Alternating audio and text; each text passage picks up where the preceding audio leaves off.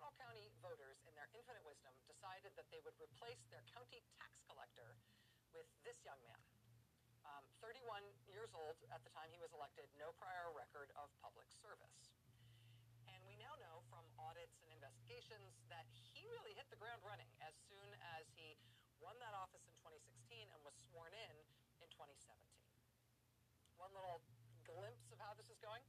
This guy, as I said, young man, public service, he's 31 years old when he was elected. He had just been married a couple of months before he was elected. He was married mid 2016. After he won the election in November 2016 and got sworn in in early 2017, he apparently hired and started to pay with public funds six different people who had been part of his wedding party the previous year. I'm not sure that's how you're supposed to staff up the tax collector's office. An Orlando Sentinel investigation found that he issued $1.9 million in contracts from his office to people who were his own close friends and business partners. Again, this is the tax collector's office. A county audit later found that for some reason, within months of taking office, he also started spending public money for that office on guns and ammunition and body armor and drones collector's office in Seminole County, Florida needs drones? Okay. Also, by June 2017, so he's still only in office a few months, he proclaimed that he and his employees in the county tax collector's office would henceforth all be carrying guns. He wanted them to wear their guns at work to go along with their tax collector's office badges. This is like the office that collects license fees and stuff. This is not like some SWAT team agency with frontline Wyatt Earps out there defending the streets. But the new guy elected to that office after hiring all his groomsmen to come in and run the place, buys all these all these guns and, and body armor and ammo and drones, tells everybody in the office they all need to wear guns at work to go along with their badges. Why did he want that? I don't know for sure. But within a few short months, he personally had pulled over a woman driving he decided might have been speeding. Uh, but it gets better. There's also the part where, uh, while working full time as the elected tax collector for that county, he set up a for profit business inside the tax collector's office to do blockchain something something. What was the company actually going to do? It, it, it does not matter. He set up his own private for-profit company, running it from inside the county tax collector's office. And in setting up that private for-profit company, he decided he needed $65,000 in brand new computer servers to run his new private company. And then he billed the county for those computer servers. And just to put some icing on this particular part of the cake, uh, that the audit in the county later found that he was such a genius at this stuff that when he installed those servers that he billed to the taxpayers, when he installed those servers for the private company he was going to run out of the tax collector's office, he installed them wrong and thereby set the office on fire. Ta-da! So, Seminole County, Florida, congratulations on your excellent choice for a new public official in the 2016 elections. Along the way, uh, the Orlando Sentinel reported um, on his frequent anti-Muslim uh, social media posts and his posts posing with far-right white nationalist types. Uh, he ended up posting things online about his friendship with President Trump's longtime political advisor and convicted felon, Roger Stone, who you see on the left side of your screen there, as well as the Trumpiest of all Trumpy Republican congressmen. You see in the center there, Florida Congressman Matt Gaetz. But, but where things get, get rough for the Seminole County tax, tax collector um, is, is June of last year. Federal agents come to his house to arrest him for, among other things, allegedly stalking a local man who was going to run against him for county tax collector.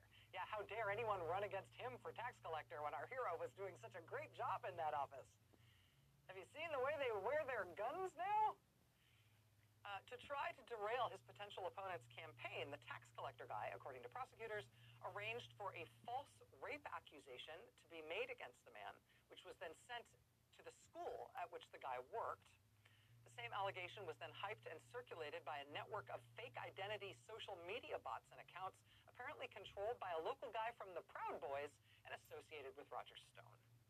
Prosecutors say the tax collector guy also created a fake Twitter account in the name of the guy who was running against him, and then he falsely posted things on that Twitter to, Twitter account in which he was claiming to be the guy running against him, and also claiming to be a proud segregationist and a white supremacist. But it was all fake. It was the tax collector guy who set up this Twitter account. It was a hit job all set up by our hero, the arm to the teeth, fire setting, wedding party hiring tax collector of Seminole County.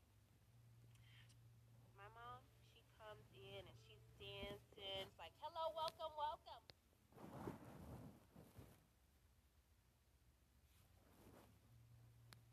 Last summer to arrest him on these stalking charges.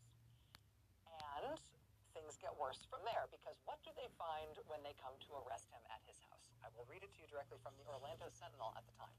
Quote, the day he was indicted for stalking a political rival, Joel Greenberg had several stolen IDs in his work vehicle, a pair of fake IDs in his wallet, and materials for making more in his office. Evidence he was regularly abusing his position to steal unwitting constituents' identities, according to federal authorities. Inside the tax collector's work agents found his backpack, which held three licenses from Canada, Virginia, and Florida, belonging to Seminole County residents who had recently obtained new Florida licenses. Employees of the tax collector's office told agents they'd seen Greenberg taking surrendered licenses from the agency's shred basket prior to their destruction. Do you have any idea how many things could go wrong all at once you just elected the wrong guy tax collector of all things? Who knew what mischief could be made out of a single job like that? Uh, but that Orlando Sentinel headline about him stealing people's IDs, allegedly through his last day in office, that ran in the Orlando Sentinel in July. By the following month, by August, federal officials had gone through the computers and electronic devices that they had seized from him during that arrest. What they found, according to prosecutors, on those electronic devices and computers would yield even darker headlines by the following month, plus a superseding federal indictment for him. By August of last year, this was the headline in the Orlando Sentinel. Former Seminole tax collector Joel Greenberg facing sex trafficking charges?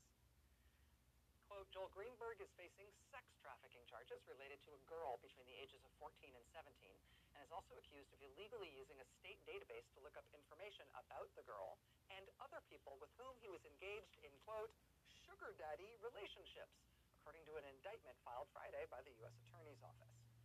Quote, the former Seminole County tax collector used his access as an elected official to a state database to look up information about the minor victim. The database in question is the Florida Driver and Vehicle Information Database. He allegedly looked up information about the girl in that database, including her photo and her driver ID number. He also, according to the indictment, used the database to look up other people with whom he was, quote, engaged in sugar daddy relationships. That's the phrase that's used in the indictment. The Orlando Sentinel helpfully points out, quote, a sugar daddy is a term that refers to a wealthy man who dates a younger woman and gives her gifts in exchange for companionship or sex. Again, the alleged victim here is a teenage girl. The Orlando Sentinel, quote, Greenberg used the state database for prohibited purposes, including to produce a false identification document and to facilitate his efforts to engage in commercial sex acts.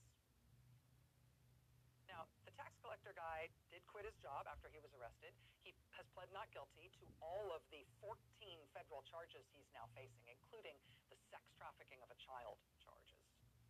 Uh, he was out on bail after he was last month, uh, the judge overseeing his case jailed him for violating the terms of his bail. So he is now in jail and he is scheduled to go on trial in Florida uh, in June.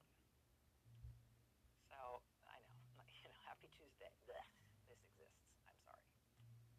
But now, tonight, on the front page of the New York Times, we get the national kick in the teeth that comes with this story. This is the headline tonight on the front page of the Times. Quote, Florida Congressman Matt Gaetz is said to be investigated over possible sexual relationship with girl age 17. quote, Representative Matt Gaetz, Republican of Florida and a close ally of former President Donald J. Trump, is being investigated by the U.S. Justice Department over whether he had a sexual relationship with a 17-year-old and paid for her to travel with him, according to three people briefed on the matter. Investigators are examining whether Congressman Gaetz violated federal sex trafficking laws. A variety of federal statutes make it illegal to induce someone under the age of 18 to travel over state lines to engage in sex for exchange in exchange for money or something of value. The U.S. Justice Department regularly prosecutes such cases, and offenders often receive severe sentences. It was not clear how Congressman Gaetz met the girl, believed to be 17 at the time of encounters about two years ago, that investigators are scrutinizing. The investigation was opened in the final months of the Trump administration under Attorney General William Barr. Given Congressman Gaetz' national profile, this is interesting. Senior Justice Department officials in D.C., including some appointed by President Trump, were notified of the Gaetz investigation. Three people familiar with the probe said the examination of Congressman Gaetz is part of a broader investigation into a political ally of his, a local official in Florida named Joel Greenberg, the Seminole County tax collector. Indicted last summer on an array of charges, including sex trafficking of a child and financially supporting people in exchange for sex, at least one of whom was an underage girl. Mr. Greenberg, who has since resigned his post as tax collector in Seminole County, visited the White House with Congressman Gaetz in 2019, according to a photograph that Mr. Greenberg posted on Twitter. Hey, thanks for watching our YouTube channel. You should know that you can follow citizen Donald Trump. Two Capitol Hill police officers now suing the ex-president. They allege he caused the January 6th riot, and they're taking him to court. The officers are seeking damages for their injuries. They cite Trump's words to allege he, quote, inflamed, encouraged, incited, directed, aided, and abetted the insurrectionist mob. That's the case. It's straightforward, and we're joined now by Renato Mariotti, a former federal prosecutor. Do they have a, a strong case in civil court? Well, they have some really great things going for them, Mari. Uh, first of all, jurors are going to love these plaintiffs. Uh, there's no one that's going to question whether or not, uh, for example, the officers were actually injured here, uh, whether or not they were standing, that sort of thing. They also, I think, there's a very good argument to be made that Trump was behind this uh, riot, this insurrection in the Capitol. I think the real question is going to be, you know, was it foreseeable to Trump that there would be some violence and altercations with these officers? So I think that is going to be the question. Was he directing the mob to do that? And I, that sounds like a fact question to me, uh, which is a very good thing for these officers because that might get them past the motion.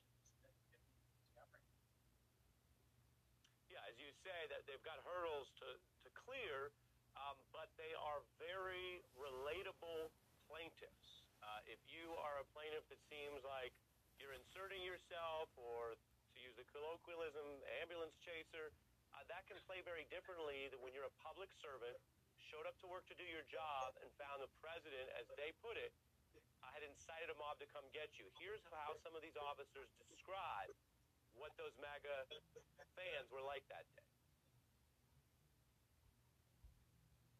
They were screaming out, um, you know, kill him with his own gun. At that point, you know, it was just like self-preservation.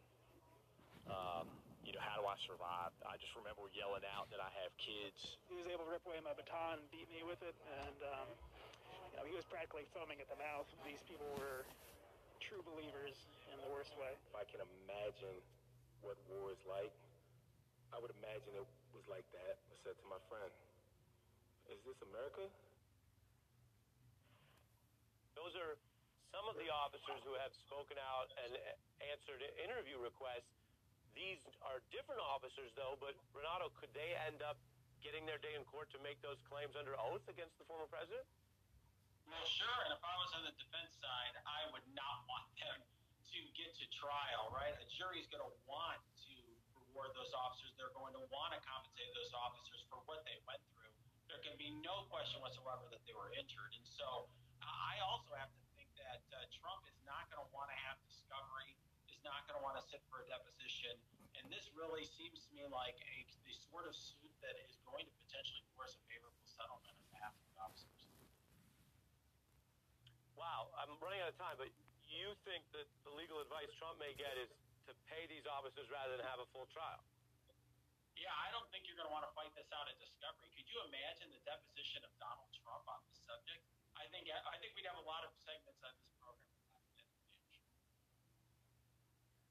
Fair, fair enough. Uh, Renato Mariotti, with your perspective, always good to have you back on the beat, sir. New developments in the absolute scandal hitting Republican Congressman and Trump ally Matt Gaetz. He's admitted basically that he's under federal investigation. He's been in defense mode, and it's now igniting, I should say, a separate probe. The New York Times has broke this story that Gaetz is under investigation by the DOJ. It began in the Trump administration. And one of the issues is probing the possibility of a sexual relationship with a 17 year old and the possibility of the sex trafficking of a minor. Now, Gaetz denies these things. His lawyers say he's a subject and not a target of wherever this probe is headed. Now, there is a broader DOJ probe of an individual, former uh, local Florida official named Joel Greenberg. He's basically an associate or friend of Gaetz. He was indicted already on charges that relate to harassment, fraud, and sex trafficking. You can see Greenberg with Gaetz and Trump associate Roger Stone in this photograph. Now, Greenberg, for his part, as we always report what people's defenses are, he's denying all of it and pleaded not guilty to each of the charges I mentioned. Gaetz was online today saying he and his family, he thinks, are victims of an actual extortion plot by a former DOJ official. He also claims that he continues to cooperate with the FBI.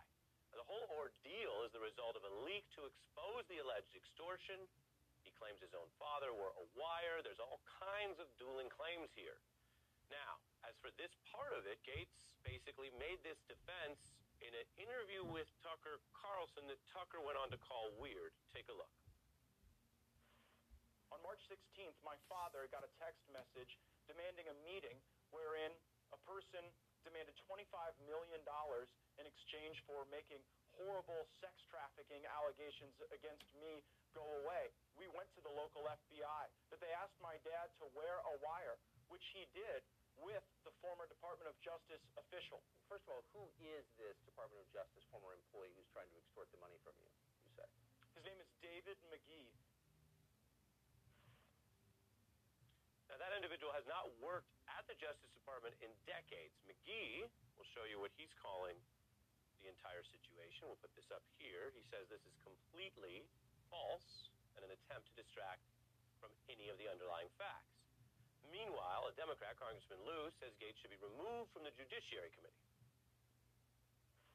Just tonight, Ted Lieu, a Democrat, is calling on me to be removed from the House Judiciary Committee. And I believe we are in an era of our politics now, Tucker, where people are smeared to try to take them out of the conversation. I'm not the only person on screen right now who's been falsely accused of a terrible sex act. Gaetz there trying to bring Mr. Carlson into it. Carlson would later respond, refuting some of that and saying this is one of the weirdest interviews he has ever done in his long media career. We have a lot in tonight's program. President Biden going basically full FDR with a $2 trillion package. Congressman Matt Gaetz confirming this DOJ probe, many aspects of it, into alleged sex trafficking while also mounting a defense. But we begin with breaking news in the Chauvin murder trial. We have seen day three, and it has been incredibly emotional testimony today. A witness to George Floyd's killing breaking down in tears on the stand after watching the body camera video footage of the incident, which now becomes evidence in the trial. This witness, 61 year old Charles McMillian, who you can also see here at the scene, recounting what he thought, what he did, how he told George Floyd in those last moments to try to comply further with the cops. I was telling Mr. Floyd, Mr. Floyd, just fly with him, get on in the car because you can't win. Now, Floyd could be seen on camera there, and he could be seen responding. He had said that he couldn't get in the car and he could not get up. Officer Chauvin seemed calm during the incident. The witness broke down emotionally, sobbing on the stand while also trying, endeavoring do what I've told you happens in these trials to bear witness, to participate in this justice process, however hard it can be to participate in or to watch. This individual, as you're going to see, trying their best to answer the questions.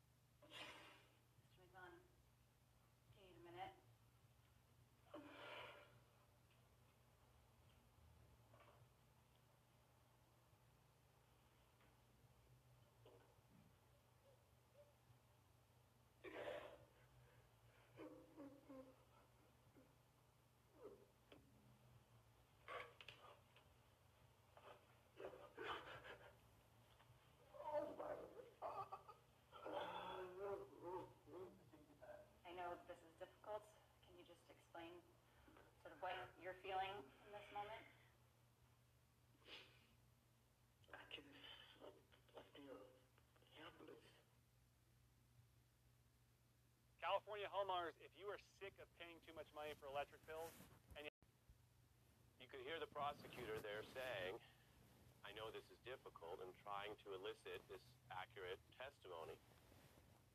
And you can see what we're dealing with here.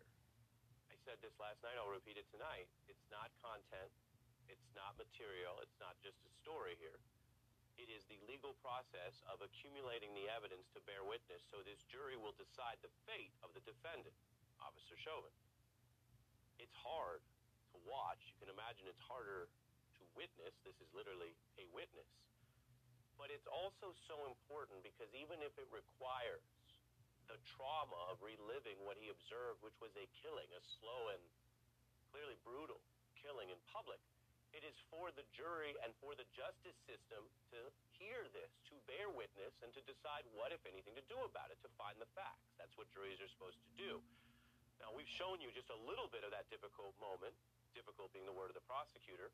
The court then did take a 10 minute recess just to give the witness a little time to compose himself. Officer Chauvin was taking notes during this exchange.